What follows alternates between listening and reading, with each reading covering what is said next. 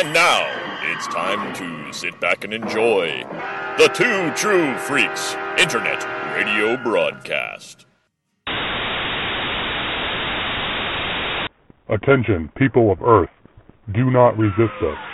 All who oppose us shall be annihilated. We command the most powerful army of monsters in the universe. They are sure to defeat your Earth monsters. All those who are hearing this are now under the control of the Earth Destruction Directive. Directive. Directive. Directive. Directive. Directive. Directive.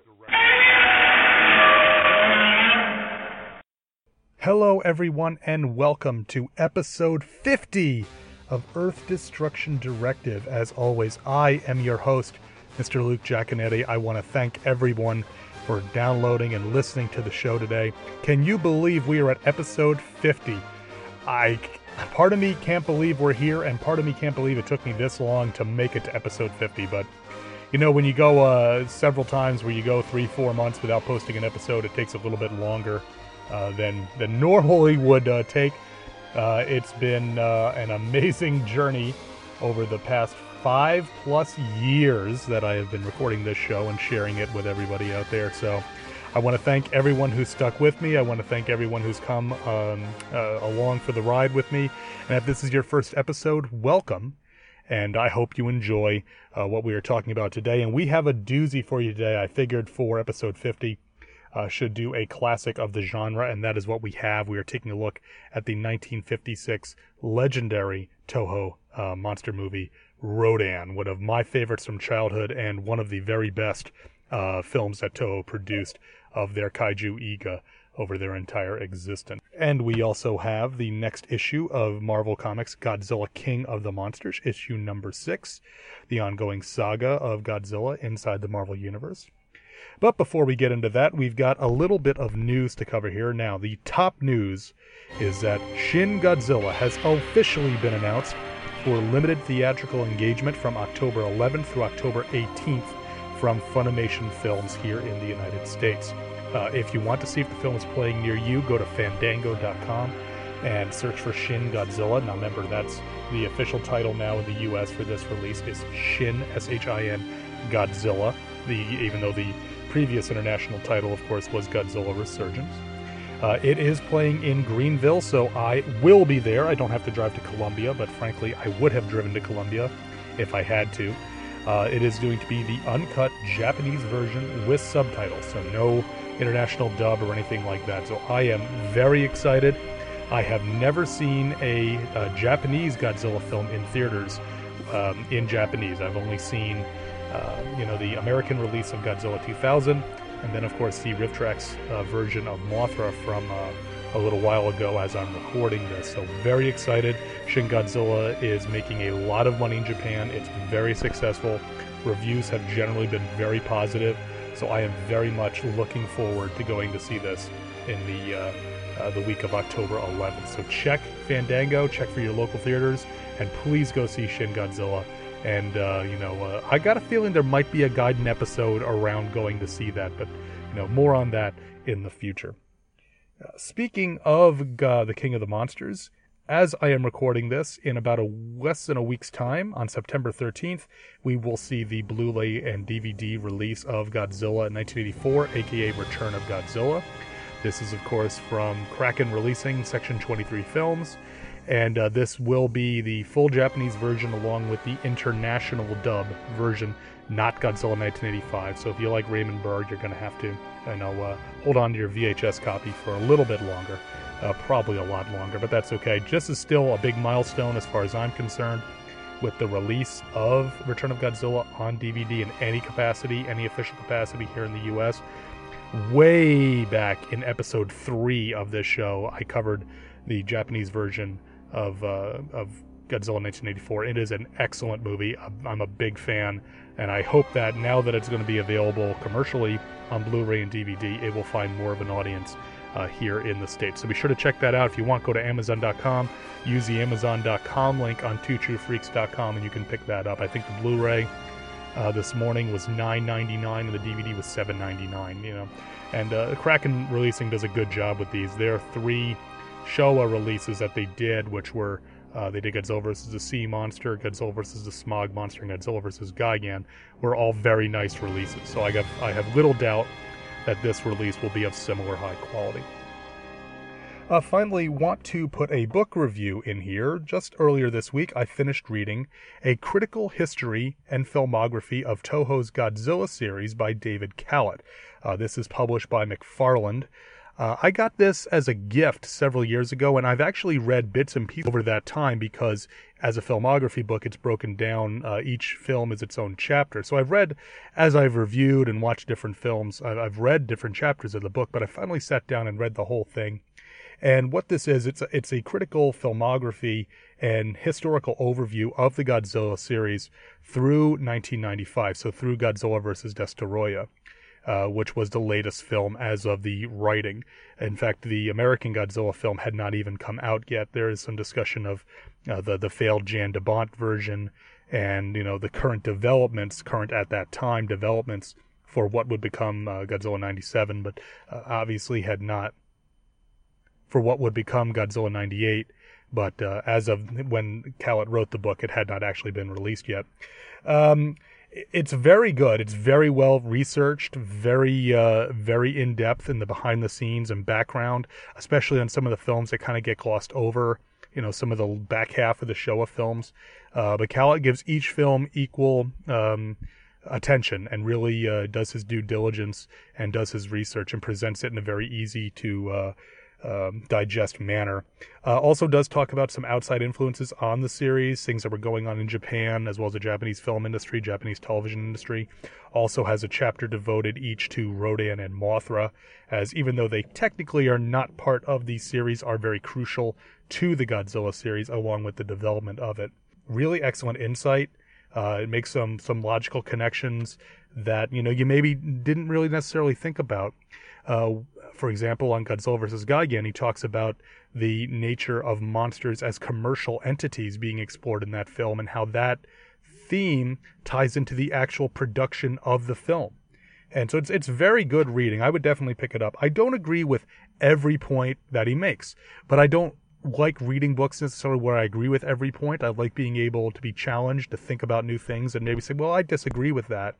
A good example is he talks about the Marvel Godzilla series, how they scrubbed out uh, the concept of Godzilla's fire being, uh, you know, being nuclear radiation and not being just fire. And I don't agree with that because so far what we've seen is Moench makes a point of talking about it being a torrent of radiation, not just fire, even though it's drawn as red fire and not, you know, blue white uh, radiation. But so, but uh, like I said, it's good to have uh, read stuff that you disagree with to help you kind of work your way through your thoughts and opinions. Uh, I really, I would wish we could get a third edition, which would cover the Millennium films and the two Amerigoji films. But uh, as of right now, that the second edition is the latest one. You can pick it up on Amazon and get it from uh, McFarland directly. McFarland has lots of great genre books uh, you know, uh, f- covering science fiction, horror, monsters, all sorts of stuff. This, I, I saw their table at Gen Con a couple of weeks ago in Indianapolis, and I just like, oh my god, there's so many books here I could buy, but you know, I'd, n- not having to to really bust my bank, plus carry all those books back with me, uh, limited my purchases. But but yes, definitely check out uh, David Kalat's A Critical History and Filmography of Toho's Godzilla series. Really worth uh, reading and worth checking out. So hope you give that a try. All right, I am going to take a quick break, and we will be right back, and we're going to take a look at Rodan here on Earth Destruction Directive. Hello, ladies and gentlemen, this is Jason Giaconetti. You may recognize my voice from the Vault of Starling Monster Horror Tales of Terror, and if you don't, you should be listening. But today I need to ask you a few questions. Do you like big bugs and you cannot lie? Other robots just can't deny that when the Queen of Space walks in and puts a blast in your face that your gears get sprung? Are you deep in the bee we're sharing? Are you hooked and you can't stop staring? If you answered yes to any of these questions, then have I got a podcast for you. Bots, Bugs, and Babes, the B Movie Podcast.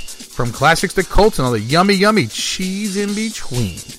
Look for my new show, Bots, Bugs, and Babes, on the Two True Freaks Network and on iTunes. That's Bots, Bugs, and Babes, the B Movie Podcast. Double J on the Triple B is your hookup. Holler if you hear me.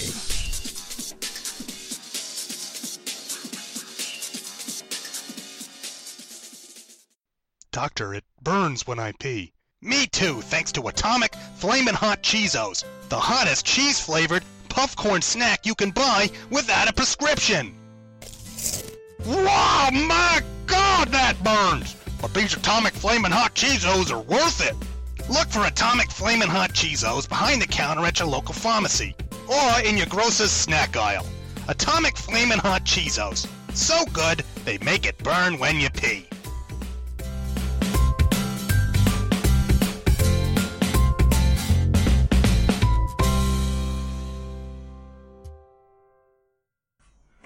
All right, we are back here on Earth Destruction Directive. Rodan was released on December 26, 1956 in Japan. Was released the following summer, August 6, 1957 in the US by King Brothers Features. Our director is Ishiro Honda. The writers are Takeshi Kimura and Takeo Murata. Music by Akira Ifukube and special effects by Eiji Tsuburaya. In the small mining village of Kitamatsu, two miners have gone missing. The two men, Goro and Yoshi, had brawled earlier that day, and after they entered the mine to start their shift, the shaft had quickly flooded. Shigeru Kawamura, the safety engineer at the mine, heads below to investigate and makes a gruesome discovery Yoshi's lacerated corpse. Cause of death revealed to be a series of deep gashes. With Goro still unaccounted for, gossip spreads that he is involved in the death. Shigeru is personally affected by this incident since his fiancée Kyo is Goro's sister. Soon after, two more miners and a policeman are dragged into the flooded shaft and also killed in the same manner. That night in the village, Shigeru and Kyo are suddenly attacked by an unknown creature resembling a gigantic insect, the Meganeuron. They flee, and soon the police are hunting the creature, which manages to kill two officers before it escapes back into the mine. Soon after, Shigeru and a group of police and soldiers head into the mine to hunt down the monster. In the deepest part of the shaft, they discovered the butchered body of Goro. The Meganeuron emerges and chases the men back. With the monster impervious to any kind of gunfire, Shigeru takes action, releasing the minecart, smashing the Meganeuron. When he goes back to retrieve Goro's body, Shigeru is menaced by another Meganeuron, and then caught in a cave in and trapped. The next day, an earthquake suddenly strikes the area, and rumors begin to circulate that Mount Aso might be on the verge of an eruption. When the police arrive at the base of the volcano to investigate, they discover Shigeru wandering around the epicenter, totally amnesic. Meanwhile, in Kyushu, an air base receives an alert from one of their jets, which has observed an unidentified flying object performing impossible maneuvers at supersonic speeds. He is ordered to pursue the object at distance, but as he follows it, the object suddenly changes course and turns around, flying straight towards the jet and destroying it. Soon after, reports from all over the world come in about the UFO. In addition, a newly married couple disappears in Japan around Mount Aso. When the authorities develop the film from the newlyweds' camera, they discover a photograph of what appears to be a gigantic wing. They match the photo with the drawing of a pteranodon. Meanwhile, Shigeru's treatment is progressing slowly. One day, Kyo shows him the eggs of her pet birds. As one of the eggs hatches, a terrible memory returns to Shigeru. Deep within the mine, Shigeru awoke to his horror that he was surrounded by hundreds of Meganeuron. Worse was the giant egg sitting right in the middle of the cave, which promptly shattered and hatched. From out of the shell emerged a gigantic winged monster which began to eat the Meganeuron. The shock of this memory restores Shigeru's full memory. Shigeru confirms that the creature he saw did indeed resemble a pteranodon. He and a group of police and scientists once again descend into the mine and recover a fragment of the shell before a rock slide forces them to flee back to the surface. In the lab, Dr. Kashigawa is able to determine the size of the egg and its age 200 million years old. Kashigawa tells the JSDF that the UFO seen flying all across the world at supersonic speeds is a gigantic pteranodon he has dubbed Rodan. How Rodan could have resurfaced after millions of years is also a mystery, but Kashigawa theorizes that nuclear bomb testing, which loosened the Earth and opened cavities to long buried crevices and caves, might be the possible cause.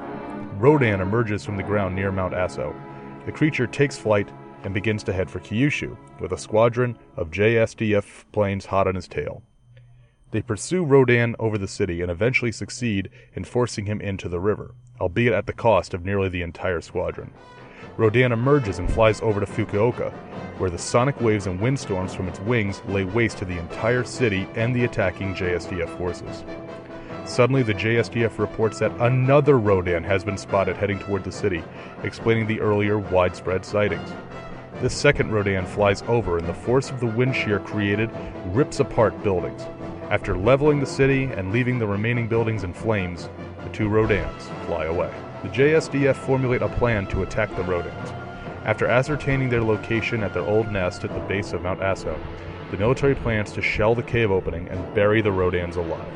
One resident objects to this plan, fearful that it might trigger the volcano into an eruption, destroying the village with lava and rock. Military commander agrees this might happen, but insists that it is preferable to letting the Rodans escape. Just moments before the strike is to begin, Shigeru is joined by Kiyo, who stays with him, refusing to evacuate the doomed village. The two leave the area and return to safety, and the military begins its attack. Soon the volcano begins to spew smoke and lava into the sky. One of the Rodans emerges, but it is soon overcome by the fumes.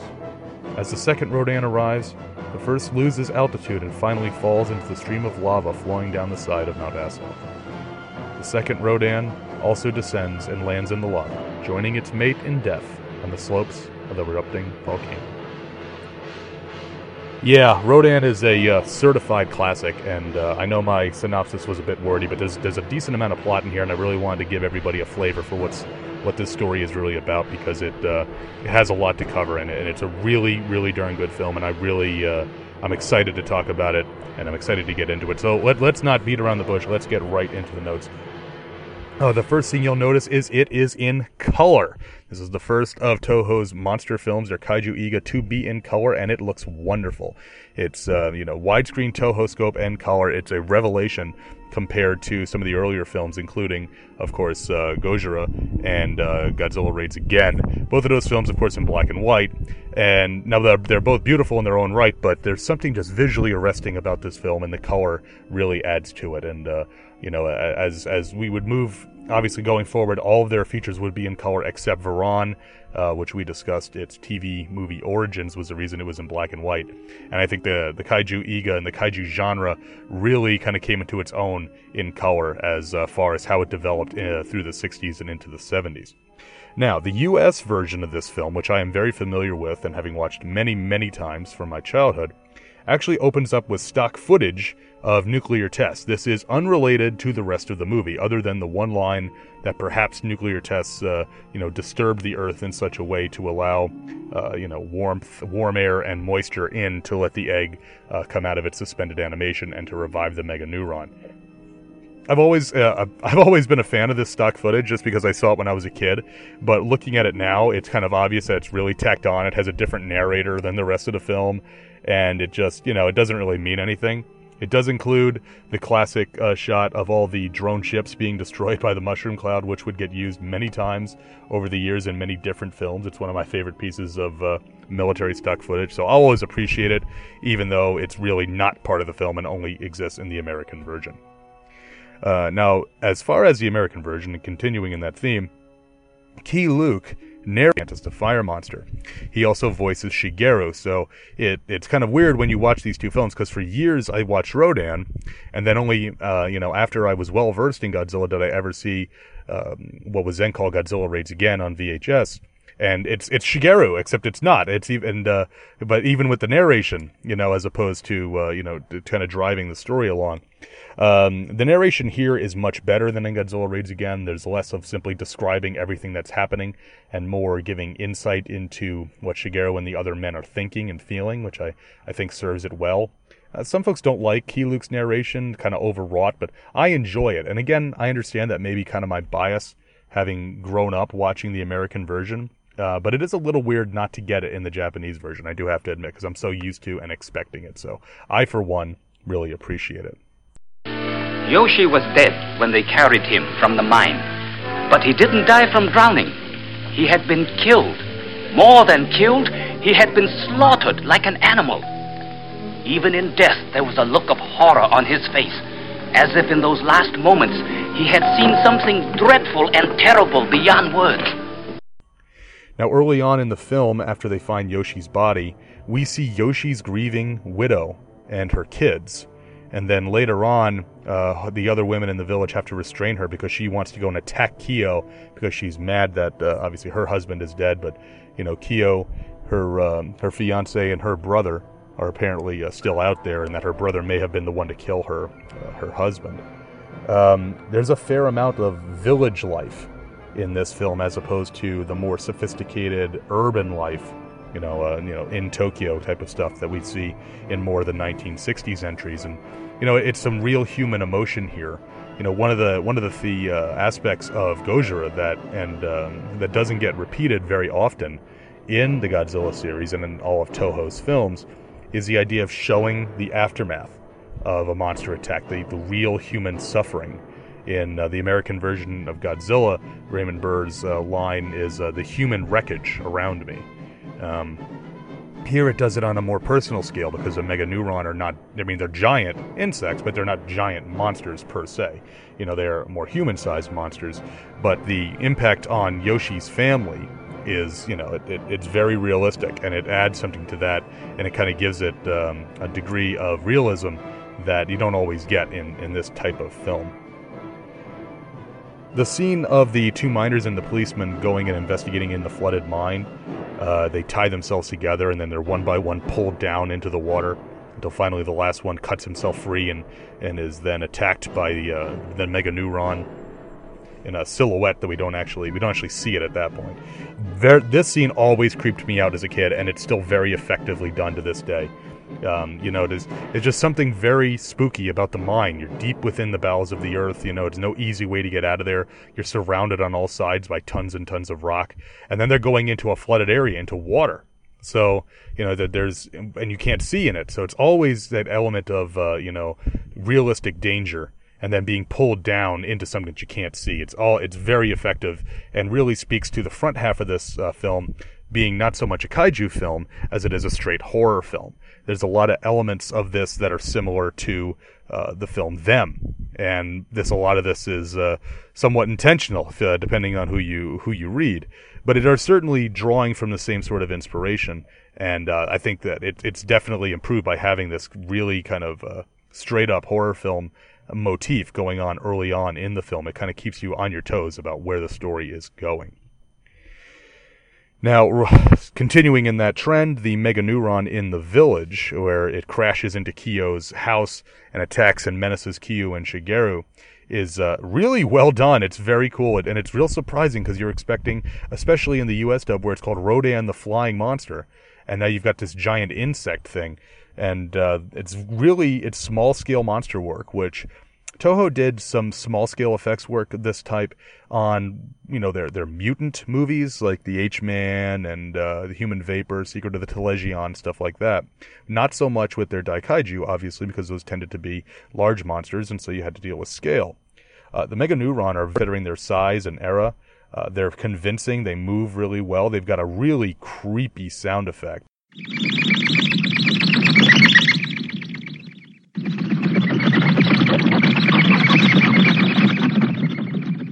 And they just make for a memorable little monster and you could see almost making an entire film based around these especially as uh, we see later that it's not just one it's a whole uh, you know whole nest of these things. And so that also drives kind of the them aspect. You know them was not just a single ant them was a whole nest of ants and that's what kind of made them you know even more menacing and creepy and if you're interested in learning more about the movie Them, please go check out my brother's podcast, Bugs, Bots, and Babes, also here on the Two True Freaks Network. And uh, in one of the early episodes of that show, uh, him and my father discussed the movie Them in great detail, and uh, it's really a good episode, so please check that out. Now, when they're down in the mine, we get a cave in, and this is followed the next day with the scenes of the earthquake. Now, these are, are really well done, I think. Uh, they remind me a bit of some of the effects from the Mysterians which came after this, where they were collapsing. Um, you know, parts they were doing causing cave-ins and earthquakes, and so it was they were having uh, models of uh, you know the rolling fields and hills, and that were collapsing down underneath them because in that case they you know Mogra was drilling underneath them. Here it's seismic activity, but it's well done, and uh, they're very, very they hold up. You know, it's there's something to be said about those model work shots that uh, even even non kaiju fans, those who dislike kaiju in general just because they don't like men in rubber suits or whatever, they, they treat that as a pejorative instead of a performance. I think even even folks of that nature can appreciate the model work when you're showing destruction like that. Um, it's the same type of stuff that we'd get in a disaster movie. Uh, here, it's in a science fiction setting, even though it's a natural disaster, and it's just really. I think they they hold up real well. They they scale nicely. The the model work is very nicely detailed, and uh, it, it you know again for a for a film that's produced in and set in a country that you know earthquakes and uh, you know that type of seismic activity is a kind of commonplace.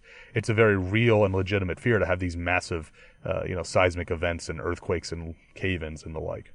When the UFO, so-called UFO, uh, is beginning to be sighted. I like that the sightings are all over the Pacific. It's not just in different parts of Japan, but we see it in it's it's sighted in China, it's sighted in Manila, it's sighted in you know uh, Hong Kong and the Midway. So it's all over the Pacific, which is a nice touch. It shows again the uh, the speed and power of this, uh, you know, uh, of Rodan, the two Rodans, of how far they can fly and how quickly to be spotted all over the world like this. The scene with the young lovers is uh, Oh, it's you know, it's one of those things. They introduce these two young newlyweds, and you know they're going to die because otherwise, why would they introduce them? Uh, there is a really a kind of funny little throwaway line where the the husband is setting up his camera very carefully, and uh, you know trying to get a picture of his wife sitting in front of this outcropping, and she complains, "Are you taking a picture of me or the mountain?" And uh, he's like, "Well, I'd, I'd like to get both," you know. So he has, I guess, an honest answer. Uh, this is the type of uh, you know young couple we might see in a American creature feature type film um, you know, go and uh, go off and be young lovers together somewhere, only to be killed off screen by the monster, and then the authorities puzzle over, you know, their their death. And again, because this is a Japanese film, they specifically ask the question, well, could it be a suicide? You know, because uh, that was not the taboo, I guess, in Japan that it is here, especially given the uh, you know the mid '50s. Uh, I was, uh, you know, it, uh, it still kind of amazes me that they kept that line in the uh, in the U.S. dub when they easily could have exercised it. But they made a good point. It's like no, they they were happy, and they look at the pictures and they're happy and smiling together. The when they look at the negatives, and of course that's how they find the the picture of the wing. I always thought that was a nice touch, and again reminds me a bit of them in that we find evidence in odd places, and that little things can can be pieced together to form a hypothesis, though uh, that is although uh, a bit improbable it's the old Arthur Conan, Conan Doyle thing. It's like, well, when you remove the impossible, whatever is left, however improbable, must be the truth. So whether we're talking about giant ants or a giant, uh, you know, revived pterodactyl, then uh, you you know, you, if it, if the evidence points to it, maybe it's the truth. Now, uh, after Shigeru sees the egg begin to hatch, we get his flashback, and this is uh, a very, very, very uh, fan favorite, popular, well regarded scene, and it's a good it's easy to see why because we've built up the meganeuron as these horrific threats and every every human that comes in contact with them for the most part gets slashed apart and killed. And then we see rodan hatch out of the egg and flop all around and just start eating them. Just pick them up one bite swallow them whole and they're tiny in his beak. The the scale here is fantastic. They've done such a good job of establishing that the meganeuron are bigger than humans and how powerful and destructive and uh, you know lethal they are. And Rodan just eats them up, you know, just eats them up without you know just as a snack because he's just been he's just been born. It's just a great scene, and it really it, that's always stuck with me because it speaks again to the scope of everything and the scale of everything. Because we always you know in especially in these Showa films, monsters are all pretty much the same size you know. But here we're showing that creatures can exist at more than one size, and uh, that there is in fact a pecking order to them. That there is not, um, you know, that the Meganeuron are menacing to humans, but they're, you know, they're uh, they're insignificant to Rodan. So what does that make us to Rodan? You know. Uh, the and the other thing that's nicely done in here, and this is something we'd see several times in, uh, especially in the Godzilla series, it's the impact that the giant monster has on the single individual. You know, it uh, when um, when we see a, a, you know Godzilla or Rodan or whichever monster we're talking about wading through a city, we don't think about the individual impact. You know, we think about the the a lot of times as kaiju fans, we're watching it looking at the model work and the details on the suit and how it's done and all that. We're we're enjoying that aspect of it. We don't think about the impact on the characters on a singular level. Uh, in Gojira, this is done very well a couple of different times, but uh, I'm thinking specifically of the mom with her children, and then the reporter on Tokyo Tower. Uh, but here we get it with Shigeru and the impact that, that this horrible nightmarish uh, tableau has on Shigeru is for him to repress it all and uh, develop amnesia and not remember anything. So I think that was really well done, and it's uh, it's done. It's not done in kind of a ridiculous way. It's done a little subtly that this is so awful that he blocks it all out. Uh, but you can believe it, considering. Uh, based on the picture, they determined that Rodan would have a 100 foot wingspan in the U.S. Uh, dub. Um, this doesn't really jive with how big Rodan is the next time he shows up in uh, Ghidorah the Three Headed Monster, because Godzilla what had been established at being 400 feet tall, and he and Rodan are the same height, so a wingspan of 100 feet doesn't really work with that. You, you know, it, it, it, there, there's no use trying to determine size, especially in Showa films. Monsters are the size they are, just go with it. Now, in the Heisei films, especially in the Godzilla films, there was Godzilla did grow larger as that series went on because he kept absorbing more nuclear material and more energy. But here in the Showa, we're just going to accept the sizes as they are and move on because if you start trying to figure out uh, this guy should be that size, push anything, because the size is not important. What's important is that they're gigantic. The specific details, despite uh, you know Japanese otaku and American fanboys love I should say American fanboys and fangirls, to be fair, of statistics when it comes to monsters, especially in the Ultra series. They love saying he's this tall, he weighs this many tons. Um, it ultimately doesn't really matter. Uh, you know, it's one of the old things like, well, how come Gigan can fly faster than Rodan? It's like, well, because stat inflation, because Gigan was introduced later. It's like, really, he shouldn't be able to fly faster than Rodan from a narrative standpoint. So, you know, the stats are neat, and sometimes you can break them out just to be, uh, you know, have interesting tidbits. But I don't, I try not to get bogged down in them because they don't, you know, they're not, they're not real consistent. So a statistic that's not consistent doesn't really add much benefit. As the authorities uh, observe Mount Aso from the helicopters, we see human remains.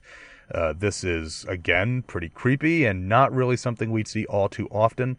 Um, Toho monsters don't typically eat humans. Uh, of course, G- Gaira is a big, uh, you know, exception to this rule. In some ways, he might be the exception that proves the rule. Uh, but that, that always done it. You know, I always thought that was a nice, creepy touch with that. And then here at uh, Mount Aso, when Rodan emerges and we get to see him fully for the first time with his giant wingspan just flapping and uh, flying off, and he's uh, he really looks great. The Rodan uh, suit and puppets used in this film are very streamlined, very lean, very menacing. Uh, they look a lot different in, in many ways than Rodan as we would see him in the Godzilla series. His next appearance in 1964 was Ghidorah the Three-Headed Monster, and his look is pretty vastly different. I mean, he still has, you know, the same basic shape and the wings, but he doesn't have the animalistic tendencies that he does here. He looks more humanized in those films. I like them both, but this one is one of the best Daikaiju suits and designs of the uh, of any era, as far as I'm concerned. There's a reason why Rodan is as popular as he is, and I think this is part of it. The effects are also really interesting here because while he does crash through some buildings, most of the time Rodan destroys things by flying really fast over them or by flapping his wings to create, uh, you know, extremely powerful wind.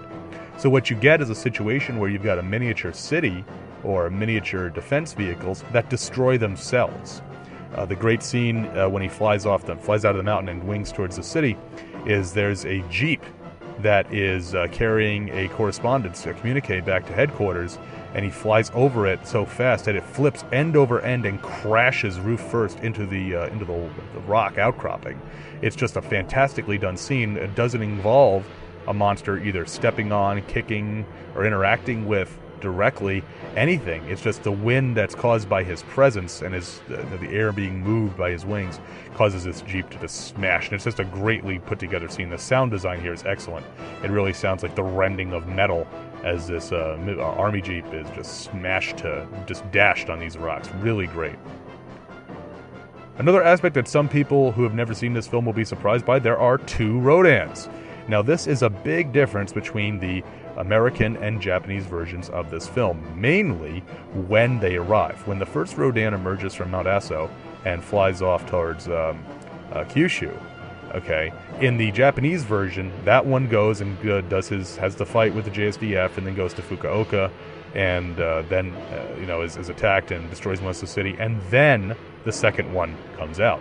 Now, in the American version, before the first one makes it to Fu, to um, Kyushu, excuse me, the second one emerges. So that we are introduced to the second one much earlier than we are in the Jap- in the U.S. version than we are in the Japanese version.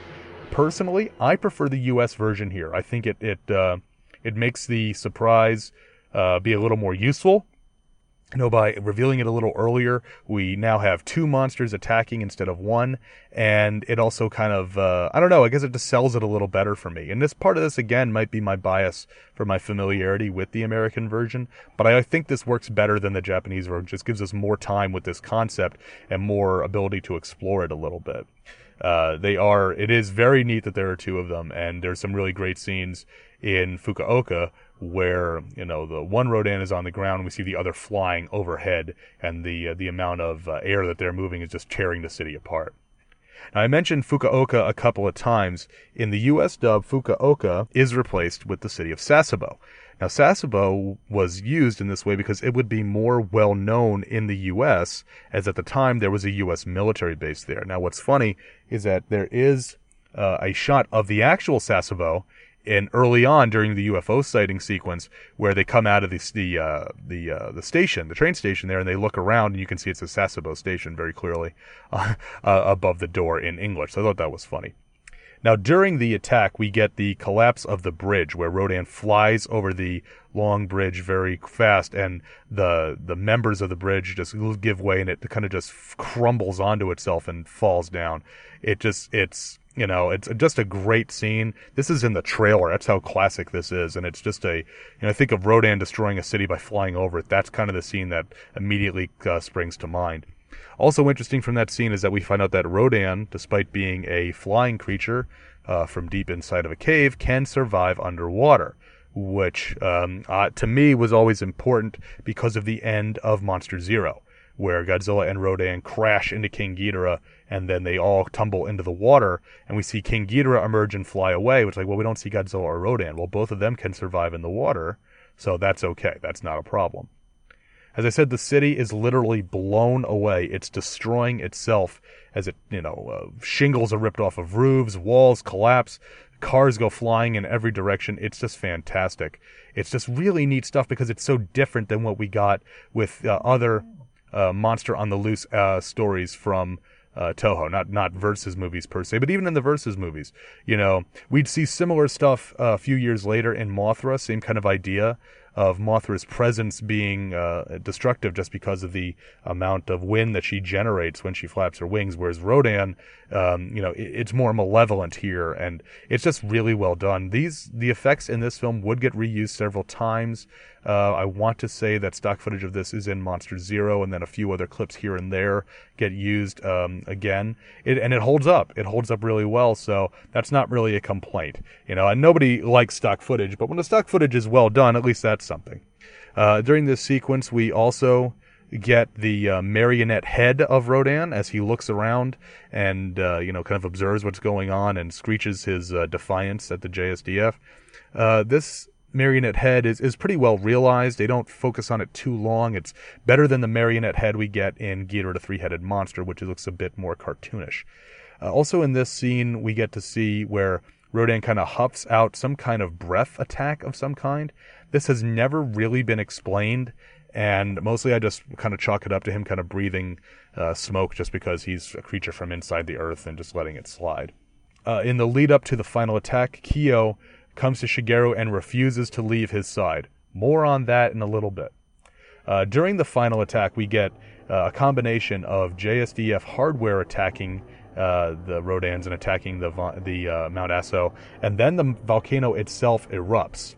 So to me, I kind of I looked at this and kind of thought I was like, okay, so basically technology and nature are both needed to defeat the Rodans, because you know they would the eruption have triggered without them attacking it, or if they the eruption had been triggered, could they have gotten out if not for the military attacking them? It's never addressed either way. It's kind of just food for thought. But given that um, you know it's it's where we are in the Showa period and where we are in the development of the Toho Kaiju eiga, I still thought this was was pretty neat, uh, using the two of them together uh, to destroy them. And now, remember what I said a little bit ago about Kyo and Shigeru? That's what we get with the Rodans, as the two of them emerge and uh, try to fly out, but they're overwhelmed by the fumes and the smoke and the heat coming from out of the volcano. And as one of them falls in, the other one, you know, tries to escape, but eventually gives in to its fate and joins its mate in the fiery demise. And we get, as in the US version, uh, a great narration from Shigeru uh, describing the death throes of these two creatures. He calls them the strongest, swiftest creatures that ever breathed, and he's speaking very nobly of them. And how you know it's it's the old rub that you know monsters it's it's you know they're born too too heavy, too tall, too strong, and that's their tragedy, as Ishiro Honda said. So it's just a great ending, and it's one that really brings out the pathos for two creatures that haven't earned any pathos through the rest of the film.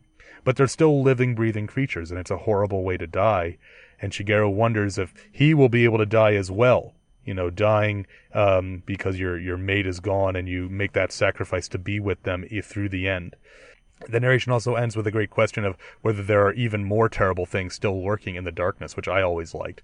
Again, some uh, I've read some critiques of this saying it's a little too overwrought and over the top, but for me it works perfectly because it's very earnest. It's not meant to be hammy or silly. It's meant to be earnest, and I think uh, Keye Luke's performance goes a long way to selling that earnestness and really putting over the ending uh, to this film. It's just a fantastic way to end this film.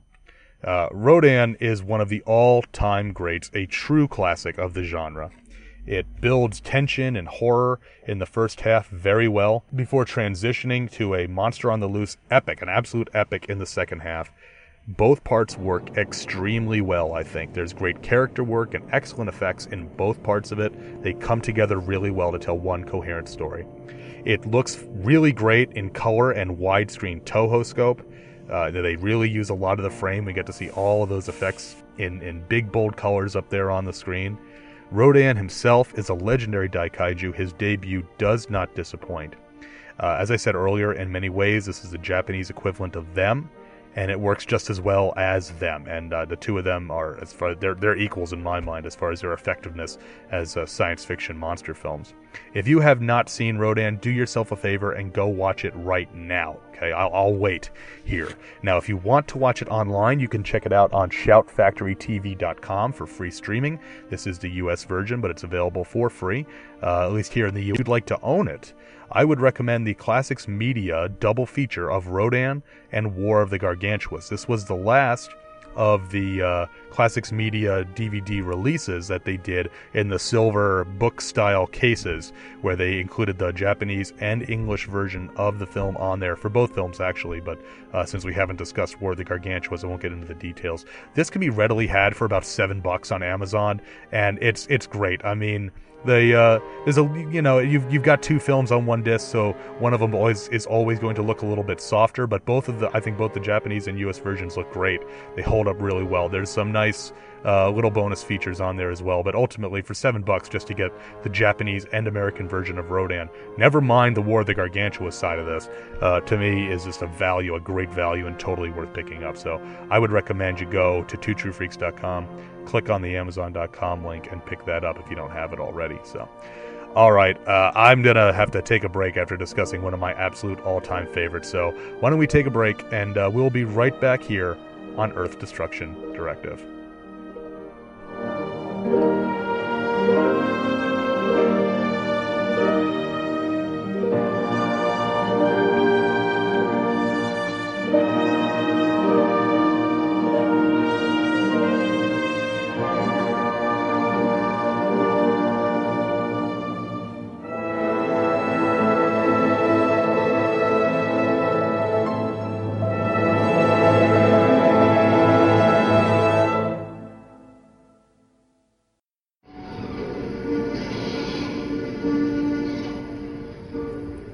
Kyo-chan turned to weep on my shoulder, I realized the Rodans were doomed. The heat, the gases, the bombardment added to their bewilderment.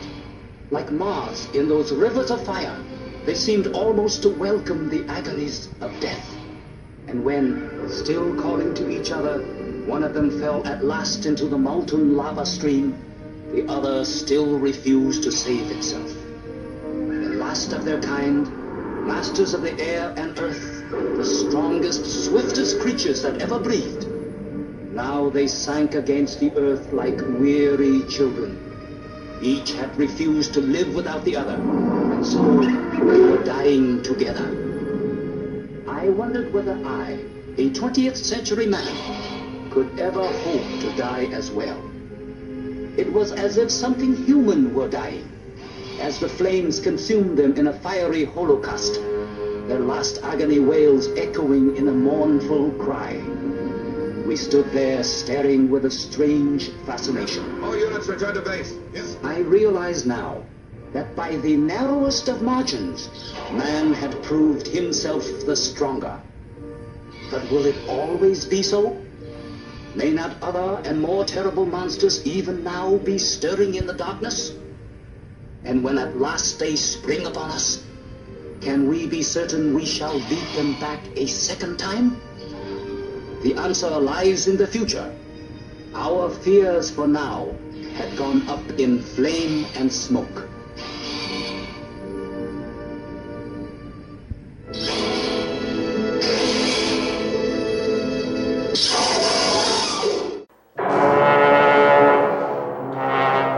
Eons passed.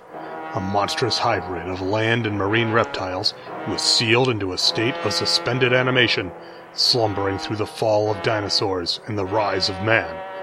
But, awakened by an undersea nuclear test, the creature returned to life, now breathing the fires of radiation. Stan Lee presents Godzilla, King of the Monsters.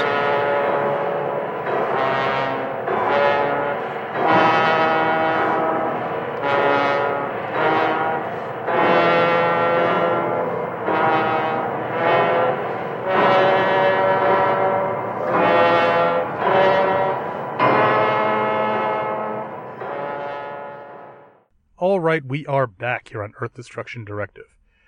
Marvel's Godzilla number 6 is cover dated January 1978, released on or about October 4th, 1977. This information comes, of course, from Mike's Amazing World of Comics at dcindexes.com. Uh, the cover features Godzilla being captured by S.H.I.E.L.D., uh, being held uh, with a big harness around his neck inside of a giant machine of some kind. We see Dum Dum Dugan and Gabe Jones uh, looking on in the foreground. Uh, the copy says, Will this become the day of the giant killers? A monster enslaved. Uh, the colors are a bit garish. There's bright pink and bright red. Uh, the red on the background, pink on some of the um, the interior of the machine that is holding Godzilla. But overall, I really like uh, this design. It's a very nice, very striking image of Godzilla laid low by S.H.I.E.L.D. And uh, we get to see the trick that Trimpe uses a lot on this series and on Shogun Warriors, where we've got figures for scale. In this case, we've got uh, three S.H.I.E.L.D. agents actually standing on Godzilla's back, kind of uh, securing the machine, and one's operating a radio just to show you the, the size. And we've got a series of them on the ground right in front of him. Uh, some nice little details as well. We see the scratch marks on the ramp that Godzilla held on, where he's obviously been clawing at it as he was going down. His tongue is lolling out of his mouth, which is a very nice touch. So I, I do like this cover, even though, like I said, the colors are a bit garish and a bit one note. But uh, part of that was the printing of the time, so I'm willing to give that a pass. All right, our writer is Doug Moench, our artist Herb Trimpe, letterer is Bruce Patterson, colorist Phil Rachelson, editor is Archie Goodwin, and our title is A Monster Enslaved. With a new helicarrier specifically designed for capturing Godzilla, codenamed Behemoth, S.H.I.E.L.D. becomes aware that the monster is sleeping in a cave. Meanwhile, at the Stark Industries plant, Dr. Takiguchi puts the final touches on his SJ3RX Mecha Robo, and Agent Jimmy Woo and Tamara Hashioka begin a romance, kinda, as she shoots him down. Meanwhile, young Robert Takiguchi believes that the Red Robe for the creature's benefit decides to do something about the situation. Back at the cave, S.H.I.E.L.D. locates the cave where Godzilla is sleeping and fills it with sufficient knockout gas to put the monster out cold, allowing them to load up the creature in the behemoth's massive holding container. Meanwhile, Robert enters the Red Ronin mecha and puts on its control helmet, but the feedback from the device immediately knocks the boy unconscious. After being deposited at a holding cell designed to hold him at a secure shield facility, Godzilla promptly awakens and then smashes his way out.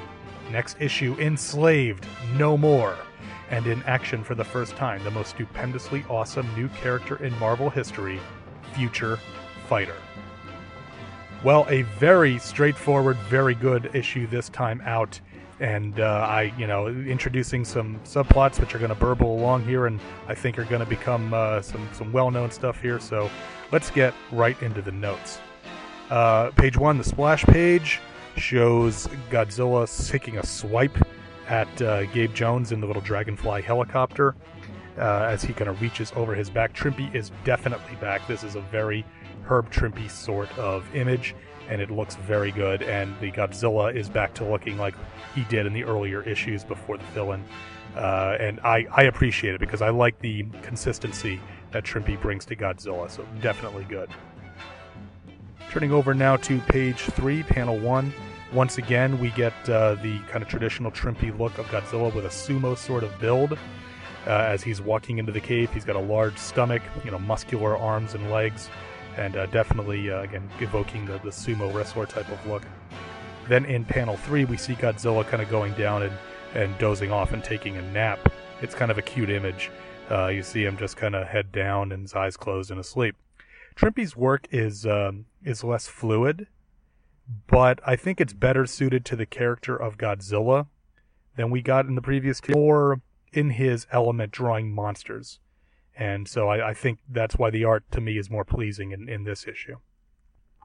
Uh, down the page, panel four, we get our first look at the Behemoth. It looks like a helicarrier mixed with a semi truck. It's very 1970s, all slab sided. It's kind of a dark, uh, dark blue with some light blue accents.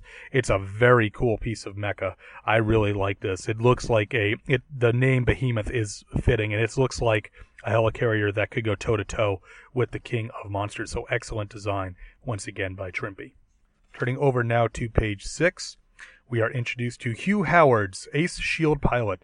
And uh, Howards goes on to become the main pilot for the Behemoth uh, for the balance of the series. Um, he looks a lot like Tony Stark, and in fact, at first I thought it was Tony Stark with his uh, dark hair and mustache, uh, especially for this era, uh, which is kind of ironic considering he's named after Howard Hughes and the whole Howard Hughes Tony Stark connection. Uh, so just a bit a bit irony there, but uh, very neat to see a new character introduced and one who will go on to become a recurring character in the series. So, uh, doesn't get to do much this time out except fly the behemoth, but you know, everybody's got a job to do, right? On the next page, page seven, and then uh, panel three, uh, we get the blueprints and the specifications for the SJ3RX, aka Red Ronin. Uh, it's a very neat little piece of design work from Trimpe here because it shows the cutaways showing different parts where the main control area, explaining the solar blade, the magnetic defense field generator, power units, weapons magazines, all that kind of stuff. And it uh, it has a nice little bit of uh, foreshadowing on the bottom. It says partial cutaway plan of SJ3RX and has an asterisk. And the asterisk leads to a note that says temporary code name only will respond only to name given it at time of activation by prime operator. Operates on only on voice, uh, voice plus slash or brainwave link. So setting up the abilities of the Red Ronin here uh, and and it's neat, kind of in reverse, because this kind of mecha work that we get here with the Red Ronin, this is the same type of stuff we'd get from Trimpe on Shogun Warriors. In fact, uh, I want to say we got some cutaways like this on Shogun Warriors, so very cool to see kind of the prehistory almost of that here with Red Ronin. Over now on uh, page ten, panel two, Jimmy makes his move on Tamara, and she shuts him down.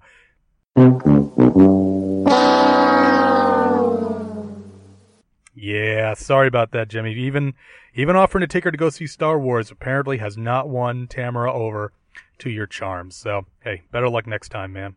Over on page 14, panel 2, uh, one of the accessory units to the Behemoth is the Zill Pods, which are little one man pods. They are kind of vaguely um trapezoidal shaped, look like two trapezoids stuck together. They've got a big engine on the bottom. And it looks like six wings pointing out of the sides and a clear glass dome. And we see um, uh, Dum Dum's team launching in their Zilpods. These Zilpods actually make the third flying personal vehicles in the series in the first six issues. After the flight pods from the first issue and then the single seat dragonfly helicopters we've seen the last couple of issues. Um, again I, I, do like that shield keeps rolling out more and more technology as they find their tech is insufficient to fight the king of monsters. They, they bring out new stuff. This i can see tony be tony stark being back and i was like what? That didn't work all right, I'll go make something else. And uh, and th- these are neat. I hope we see more of these uh, to go with the behemoth. I do like I like seeing the advancing of the technology, but what I also like is continuity, where we see a piece of mecha has the same the same abilities, the same weaponry, the same accessory units, and about design rather than oh we need something uh, cook this up for this issue, that kind of thing. Over on um, page 15, panel 5, as Godzilla storms out of the cave and attacks Shield. He has a yellowish glow all around him. Uh, I can only assume that this is uh, to show his spines lighting up as he is also breathing his atomic breath at that same time. Uh, it's a neat effect, kind of showing that, even though we don't actually see the spines except for the few on his tail because we're looking at him kind of straight on.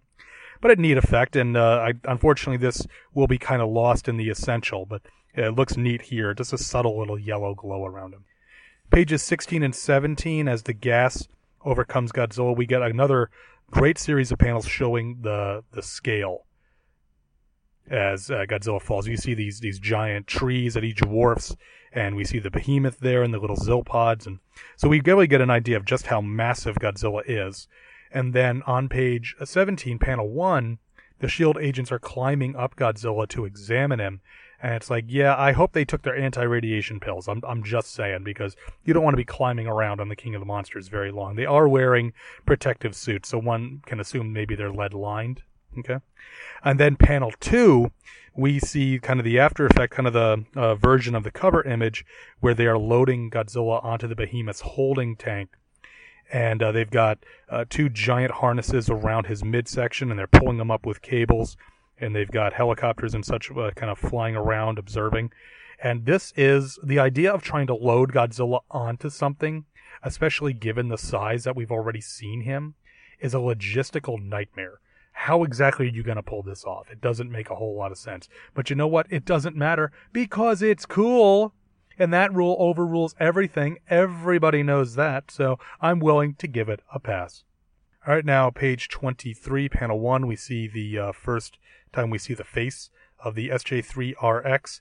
Obviously, I think meant to invoke a samurai with his helmet.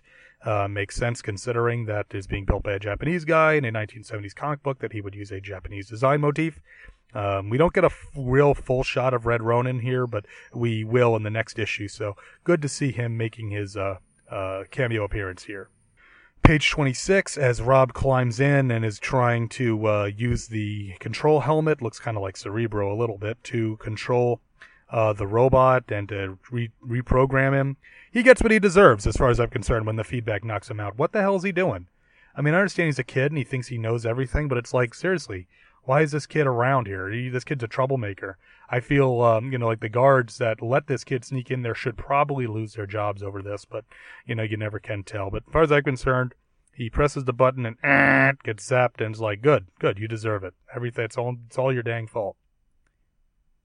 Over now on page 27, as Gabe Jones looks on at Godzilla in the uh, holding cell in the secure facility, uh, panel 5 we see a tight close up of Godzilla's eye and see the red kind of glow um, returning to Godzilla's eye, the glimmer of light as um, you know he got he comes out of his stupor from the gas, and that leads us directly into the next panel where we're looking over Gabe Jones's shoulder into the cell, and Godzilla is just massive, you know, standing over Gabe. Again, the sense of scale as Godzilla, you know, bares his fangs and is charging at the glass. So, you know, uh, you know what is about to get real. Is all I got to say about that. So, uh, and of course he he busts through, and that brings us over uh, to page thirty, panel three, as Godzilla lets out with a torrent of uh, of radioactive fire. In fact, Moench even says that too late, Godzilla belches forth a concentrated and the thermal plexalock gauge mylar cage melts like mercury in hell. After all, when all is said and done, it was nothing more than plastic. You know, uh, man thinks that they can control Godzilla, but, you know, Godzilla's kind of in charge. Nature rules man, man does not rule nature. Uh, fire looks fantastic in this. Uh, great coloring here and it's all you know all you know really hot reds and yellows and orange. Godzilla has a great look of fury on his face. Godzilla has absolutely had enough of this crap, you know, and he is just cutting loose. It's a really cool panel. I very much like this one. And then uh, over on page 31, panel 4, last panel of the issue, we see Godzilla smash his way out of the secure facility. Again, we see all the uh, SHIELD agents running before him. They're a bit they're smaller than his toenail, so again, great use of scale. Uh, you can totally visualize this scene in live action with Godzilla busting out of a building. Reminds me a bit of the scenes where Doctor Who has King Kong locked up in King Kong Escapes, where because King Kong was a bit smaller in that film, we got to play with the scale and be inside of things. So that's what I kind of vis- I can definitely see this as a live action scene and a very nice cliffhanger to the story here. Overall, very strong transitional story as we're moving away from the Dr. Demonicus kind of superhero stuff and back to what is the basic real premise of the book, which is Godzilla versus Shield. Uh, good character moments from Gabe and Dum Dum, which in this time don't interfere with the story. They kind of complement the story because we get those moments as they're uh, working to, uh, you know, capture Godzilla and whatnot um, the teasing of the Red Ronin has me very excited to see him in action against Godzilla. You know, that's why giant robots are there to fight monsters, right? And Herb Trimpe's return to me is a big plus, as his art style is one of the defining aspects that we've gotten so far in the first six issues of this title. A very good issue. I really did enjoy this. And again, this is collected, as are all the issues in Essential Godzilla, uh, Volume 1. In fact, the only volume. Let's take a look at ads real quick. Uh, we've seen a lot of these before. We got the hodgepodge ad, uh, complete marvelous collection from Simon and Schuster, showing some of the big Marvel books of the era. Uh, let's see. We get the uh, satisfy your meat tooth for Slim Jim with the kid werewolf. Oh, I do like this one. Now, here are your favorite comic book characters come alive on these 10 brand new 33 and a third LP albums. And these are Hanna-Barbera characters. So we get Top Cat as Robin Hood. We get the Flintstones meet the Orchestra family. Hansel and Gretel as told by the Flintstones. First Family on the Moon with the Jetsons. Uh, Yogi Bear and Little Red Riding Hood. Alice in Wonderland featuring Magilla Gorilla. Okay. Uh, Wilma Flintstone and the story of Bambi. Huckleberry Hound and the Adventures of Uncle Remus, Snagglepuss and the Wizard of Oz. It's Oz even! The Yellow Brick Road! Oh, just click these fancy heels together. You had the power to go home the whole time. It's all inside of you, Dorothy.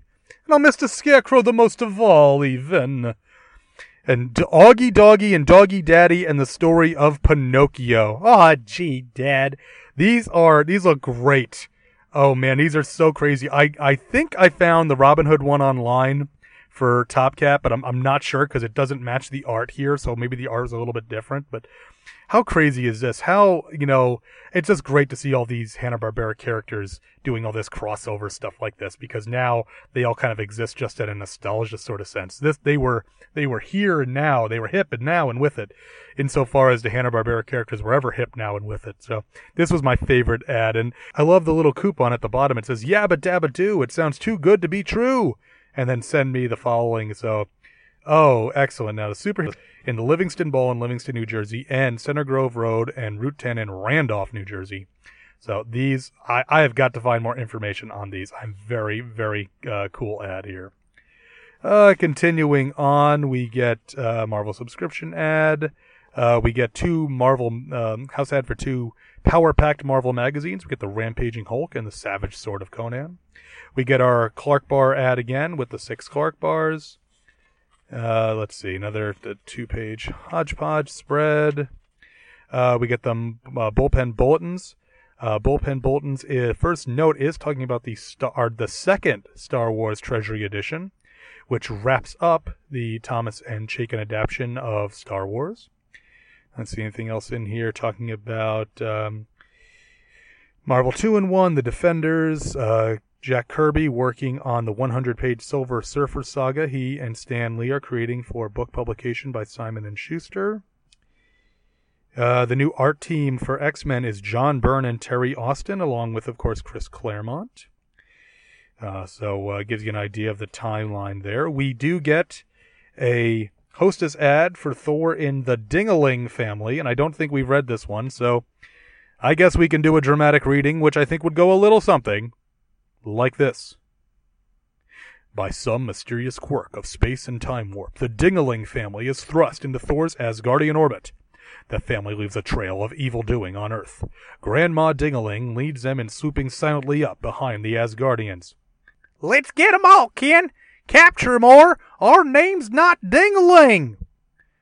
We know not what hath provoketh thee, strangest family, but if thou dost come amongst us unpleasantness in thy hearts, with unpleasantness thou shalt be met, and then some. By cracky, that purty yellow-haired fellow's the leader. Let's horn hornswoggle him, and the rest'll be a piece of cake. Okay, Pa, Ma, Auntie, Sister, Brother, Cousins being by, and Grandma, all you dinglings hold him still, so I can get a beat on him with my atomic shotgun. Thy familial bonds are indeed strong. Pity 'tis misspent on evil, but 'tis naught before the fierce power of the mystic mallet Mjolnir. But what's this? The cousins they calleth Bi and by resisteth the hammer. Hee hee hee haw, Cousin by. I think we got 'em. Sure enough, Cousin Bi. It's our cousin power, secret weapon. Nothing can resist it when our hands wander a bit and we lose the concentration and we goof it up ourselves. Aye, then 'tis but child's play to use this ploy and distract the cousins Bi and Bai, and by and by 'twill be their undoing. Mm, er, uh, uh, uh, hey, look at that, Cousin Bi. Er, that Cousin Bi. What were we saying? Oh, look at that. Delicious hostess fruit pies, apple and cherry. Great light tender crust, real fruit filling, Cousin by. I can't recollect what we were talking about, but I but it couldn't be half as interesting as these mouth-watering hostess fruit pies. You fools, we almost had that yellow-haired one in our power, you dumb cousins. Forsooth, my lady, not so dumb they knoweth of yon delicious snack. Now home to Odin, be sure to save some hostess fruit pies for that great one to enjoy too. You get a big delight in every bite of hostess fruit pies. Wow! Wow!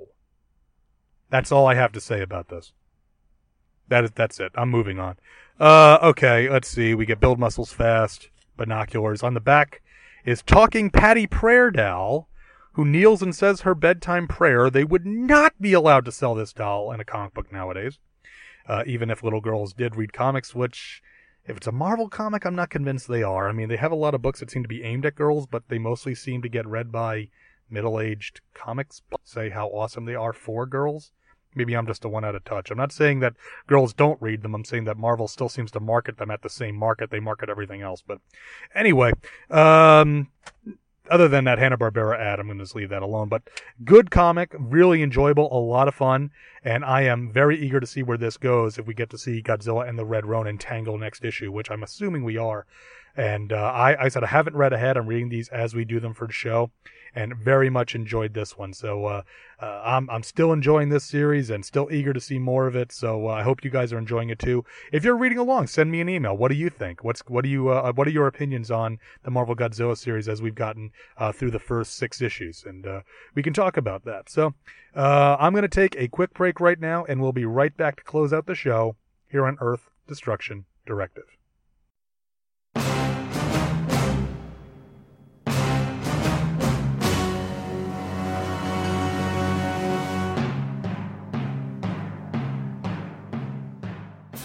My name is Grundy, born on a Monday. The following recording was taken from an NSA wiretap of a Back to the Bins taping. No names have been changed. Everyone is guilty. Do I need mine, or am I good where I'm at? Well, now you do. if I have mine, you have yours. You might want to yours only if you do have it set to automatically because you don't want it to automatically because the thing never works right. Because what'll happen is it'll be used to you at a particular time, and then if you go out of that, t- it scrambles to uh, a and it doesn't ad- fast enough. So it's better to just set it up. Oh, okay. It it really doesn't work well. So I checked. Uh, I checked my uh, what's Mhm. it called? my pr- king. It definitely billed billed me for the hotel for all three of us. Join Back to the Bins every week for goodness. Solomon Grundy hate voiceovers. All right, we are back on Earth Destruction Directive. And right now, I'd like to do a little bit of listener feedback. If you would like to get in touch with the show, you can email me at earthdestructiondirective at yahoo.com. One little bit of news uh, as far as the Facebook page.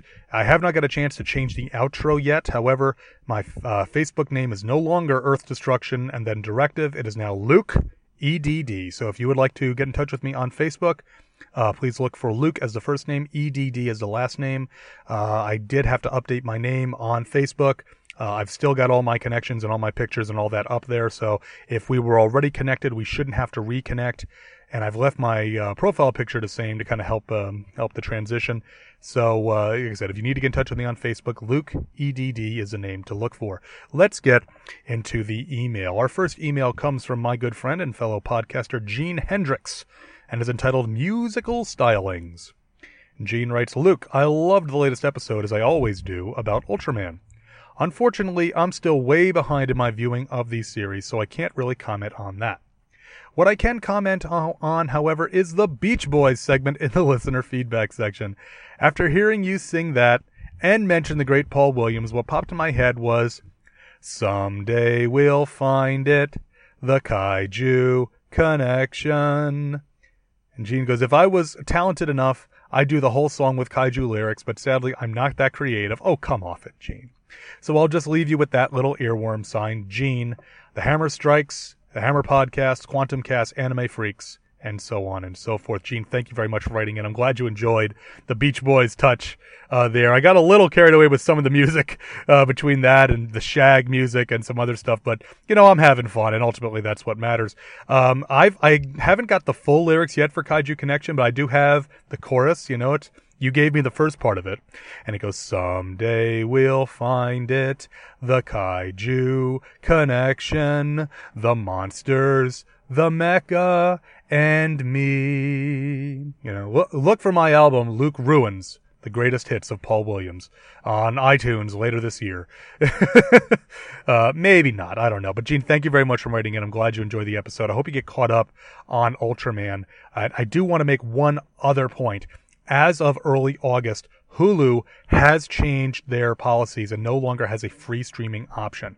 So you cannot, I don't know, I don't have a paid membership to Hulu, so I don't know if you can watch Ultraman on Hulu or not anymore.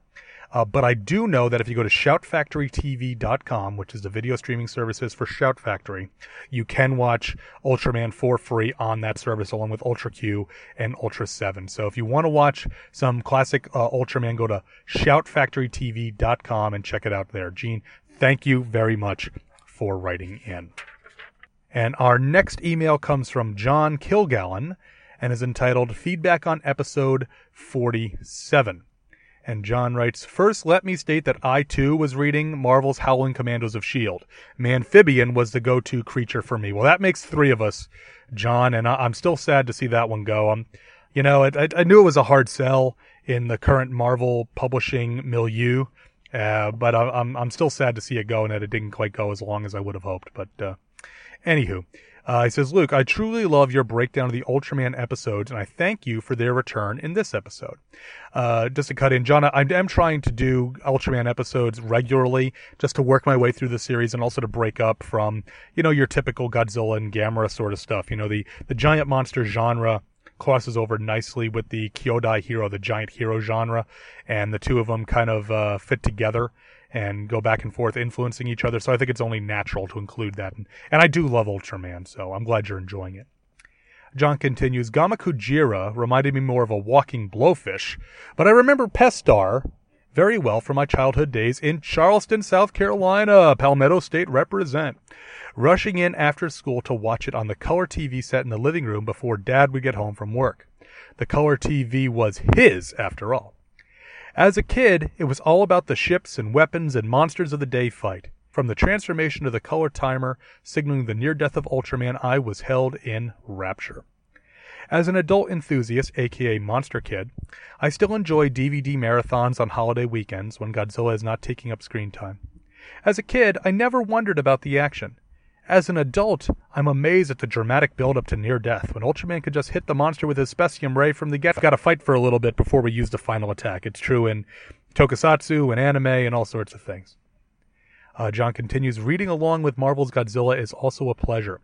I'm using my copy of the Essential Godzilla, but I had the issues as a kid. Another monthly title I would pay my allowance for at the local book bag bookstore, then pedal my butt furiously home to read and marvel, pun intended. Love your podcast and all things Daikaiju. Keep up the great work. Now I have to listen to that other new podcast. What is it? Oh yeah, Bots, Bugs, and Babes. Signed, John Kilgallen. John, thank you very much for writing in, and I hope you do go check out my brother's podcast, Bots, Bugs, and Babes, also available on the Two True Freaks podcast. Um, and yeah, and I hear you about the, the DVD marathons for Godzilla and Ultraman.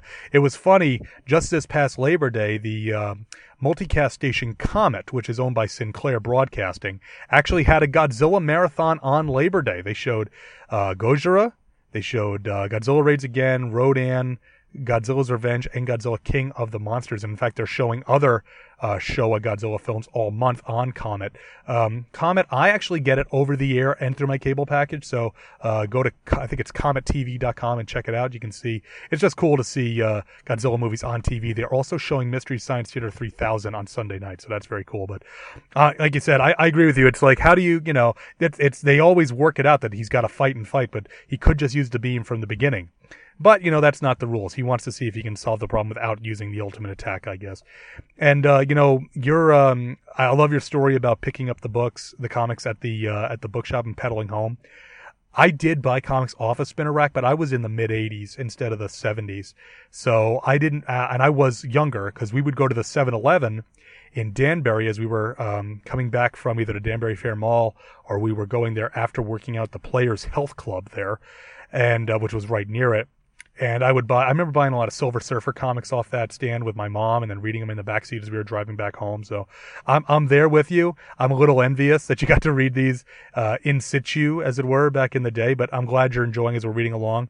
I've been using my uh, color copies, but uh, there'll be a couple times I'll have to use the essential where I just simply don't have the uh, the actual comic and uh, and go from there. And I hear you also about you watch your shows in the afternoon before uh, your dad gets home. we were doing that even into the 80s at the one TV in the living room, and you would go to watch. Um, you know, whatever the afternoon shows, usually a world class championship wrestling on ESPN. Uh, but, uh, yeah, so thank you very much, John. Thank you very much for writing in. Hope you're going to continue, uh, listening and, uh, reading along with us. And hope you check out Bots, Bugs, and Babes and, and give that show a try. As I said, if you would like to email into the show, you can email me at earthdestructiondirective at yahoo.com or get in touch with me on Facebook or Twitter. Um, and uh, always glad to hear from you and, and your thoughts, good, bad, otherwise, whether you liked what we're talking about, didn't like what we're talking about, think I'm full of baloney, whatever, just uh, send in your feedback and, and we'll discuss that. All right, so what are we covering on the next episode of Earth Destruction Directive? Well, we are going across the pond, and I mean that very literally, as we are headed to merry old England, as we're going to be taking a look at Gorgo, the uh, film from the Shaw Brothers, which uh, you know imported the uh, Japanese giant monster motif to the shores of the United Kingdom. And not only are we going to be watching the film Gorgo, we're also going to be taking a look at issue number one of Gorgo the comic from Charlton with art by Steve Ditko. I'm very excited about this. The uh, you, if you want to read the comic, you can go find it because it's in the public domain. Comicbookplus.com is where I use for my uh, public domain comics. But uh, very excited. This is a movie that uh, held in pretty high regard. Some really good effects, well put together. Uh, giant monster on the loose movie, and I'm going to be very uh, much looking forward to talking about it. Going to try to have a guest on. Um, from the context clues, you might be able to figure out who the guest is going to be.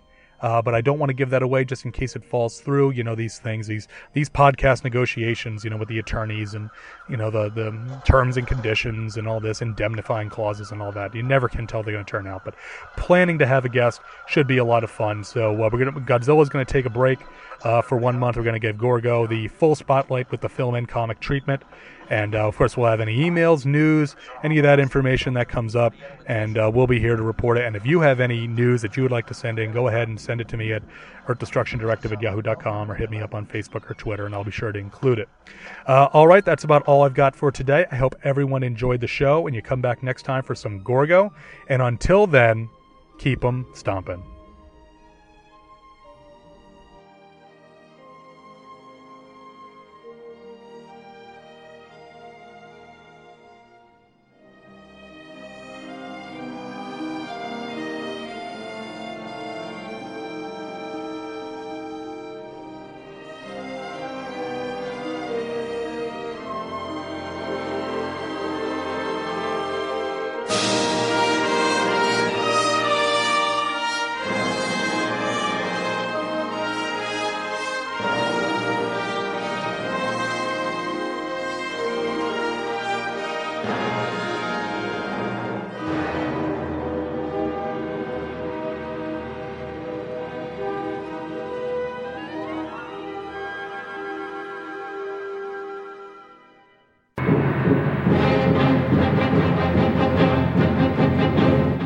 This has been Earth Destruction Directive, a Dai Kaiju podcast, produced and created by me, Luke Jaconetti, as part of the Two True Freaks Internet Radio Network, available at twotruefreaks.com.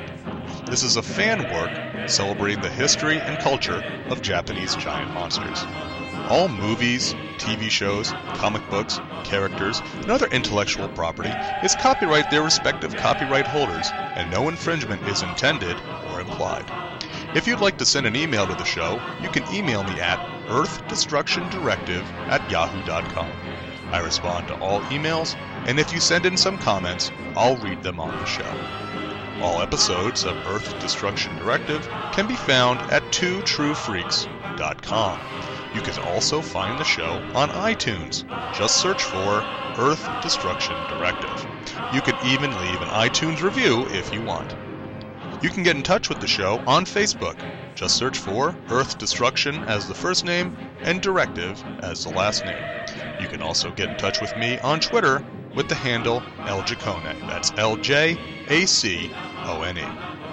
And if you want to buy something discussed on the show, head on over to twotruefreaks.com and click on the amazon.com link on the front page.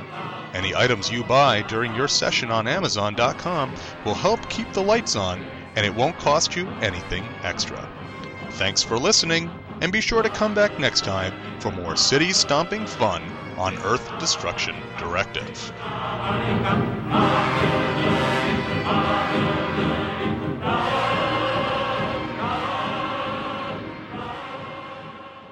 Tune in next time to hear the crusty old podcaster from Oklahoma say, There's a WTF moment if I ever saw one.